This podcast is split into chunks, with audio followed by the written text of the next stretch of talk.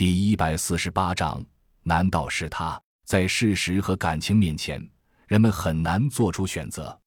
到底是遵从于自己的眼，还是服从于自己的心？吴所长主张直接脱离战线，而且是直接放弃友军的直接脱离，这让几人完全无法接受。洛奇、刘丽丽和小秋相对无言许久，最后洛奇长叹一声道：“执行吧，毕竟我们是战士。”刘丽丽默默的点了点头，看着洛奇，欲言又止。小秋似乎没什么表情，不知道在想什么，沉默了一会儿，说道：“我去安排疫苗弹的事，先走一步。”说完，转身去了。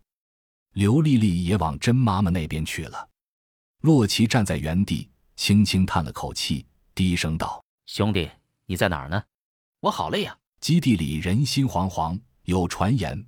高层要放弃基地，这对基层指战员来说伤害不亚于核弹。然而长期以来，官兵之间已经建立了极大的信任，所以传言还不至于引发骚动。一切都在忙碌地进行着。陈领导那边准备全面反攻，吴所长则打算全身而退。截然不同的想法让知情人无比的痛苦，比如洛奇。他是极少数知道双方打算的人。这一下午，仿佛整个人都要被撕开了似的，心里充满了愤懑和痛苦。他不想放弃基地，也不同意盲目的反攻，但两边都是上级，他作为一个下级，只能执行自己的任务。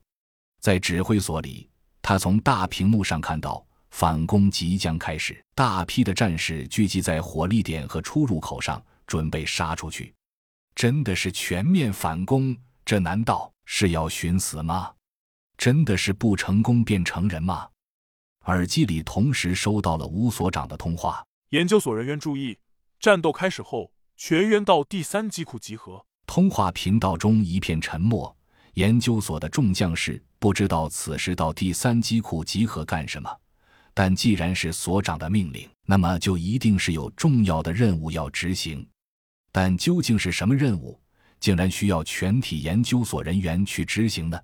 不过，长期的军旅生涯让所有人都选择了执行。洛奇见状，快速跑向自己的临时住所接了妻儿，并和刘丽丽一起带上了甄妈妈和小糖豆。往三号机库行动的过程中，半路上还碰到小秋。洛奇跑过去，一把抓住小秋，压低声音道：“快走，小秋，到三号机库集合。”我们要撤离了。小秋皱了皱眉，轻轻推开洛奇的手，道：“我还有工作，没法离开，请替我向所长说声对不起。”